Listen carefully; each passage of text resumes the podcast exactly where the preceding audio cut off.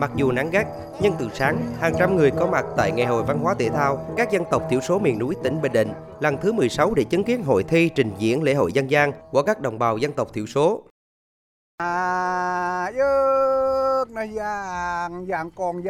Đại diện cho đoàn huyện Hoài Ân và làng Đinh Văn Nhan ở làng Te Bóng xã Bốc Tới trình diễn lễ hội cúng cầu may của đồng bào Ba Na. Kết thúc nghi thức cúng, Già Nhan cho biết lễ vật cúng cầu may gồm một con gà sống và một con gà đã nấu chín, một cây neo đâm trâu tượng trưng và vài chén rượu cần. Nghi thức cúng qua đi, mọi thành viên của đoàn cùng khách được thưởng thức đặc sản rượu cần của đồng bào Ba Na. Âm thanh cồng chiên vang lên đều hơn, mọi người cùng hòa nhịp vào điệu múa xoan của đồng bào vùng cao. Đây là bản sắc của dân tộc của mình ờ, giữa thần linh, rồi mà đi đứng là khói té vắt từ ngày xưa đến bây giờ ông cha để lại, đều mọi người đều tham gia giao lưu với nhau, học hỏi với nhau. Những điều múa, điều ca, điều ờ, cúng, thứ này thứ kia nơi trong trong cái nhà. Ngày hội văn hóa thể thao các dân tộc thiểu số miền núi tỉnh Bình Định lần thứ 16 năm 2022 đã thu hút đông đảo người xem thưởng thức những làn điệu dân ca, nhạc cụ, diễn tấu cồng chiên độc đáo và mang đậm bản sắc riêng của từng dân tộc. Mở màn ngày hội là chương trình biểu diễn nghệ thuật quần chúng của sáu đoàn ở các huyện An Lão, Tây Sơn, Phù Cát, Hội An, Vĩnh Thạnh, Văn Canh.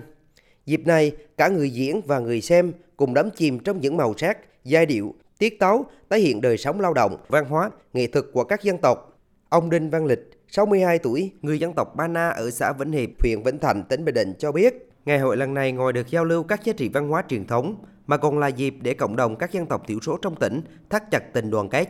Bắt đầu rất khó khăn, sau đó hiểu ý nhau rồi mua đều đoàn kết với nhau. Rất là thoải mái, rất phấn khởi lắm. Đây là phục vụ cho các dân tộc miền núi. Theo lời bác là nói là đoàn kết, đại đoàn kết, thành công, đại thành công. Tại Ngày hội Văn hóa Thể thao các dân tộc thiểu số miền núi tỉnh Bình Định lần này, người xem còn được tham quan trại, giới thiệu, quảng bá sản phẩm văn hóa truyền thống dân tộc, tìm hiểu về nét kiến trúc độc đáo của nhà rông của các đồng bào Ba Na, Chăm Hờ Roi, Hờ Rê. Ông Tạ Xuân Chánh, Giám đốc Sở Văn hóa Thể thao tỉnh Bình Định cho biết, các hoạt động văn hóa thể thao phong phú, hấp dẫn mà nghệ nhân, diễn viên, vận động viên của các dân tộc miền núi mang đến, góp phần quảng bá và bảo tồn bản sắc văn hóa của các dân tộc miền núi của tỉnh. Đây là một hoạt động có ý nghĩa hết sức quan trọng trong cái hoạt động du lịch của tỉnh Bình Định trong thời gian qua, tức là để chúng ta tập trung thực hiện cái chương trình hành động của tỉnh ủy Bình Định về vấn đề phát triển du lịch. Thời gian vừa qua thì chúng ta cũng đã tập trung làm cái này.